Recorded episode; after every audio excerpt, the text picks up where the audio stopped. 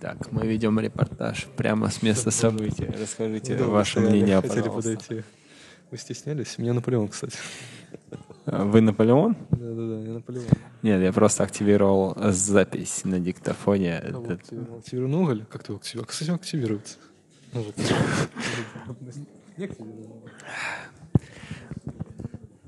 Выскажите, пожалуйста, ваше мнение по поводу того, как он активирует уголь. Он?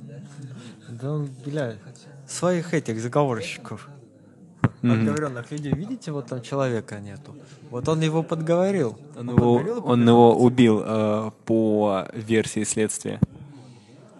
Это сто процентов, потому что тот, блядь, слил инфу какую-то о нем. Поэтому, блядь, и его и А, убил. Также, э, что вы можете сказать по поводу того, что он заявляет, то, что он является Наполеоном? А, это у него очередной приход просто.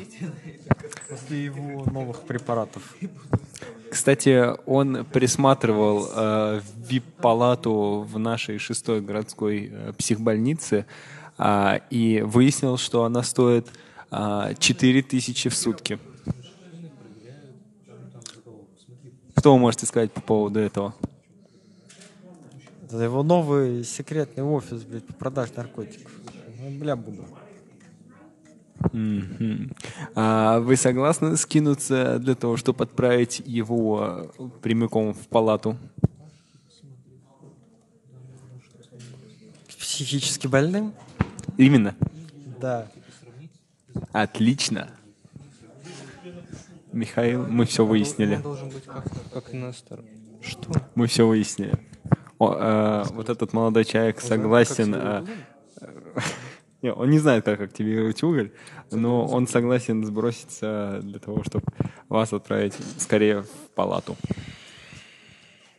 Нас бросит откуда? он? Спасибо за ваши комментарии. Откуда ты сбросить его хотел?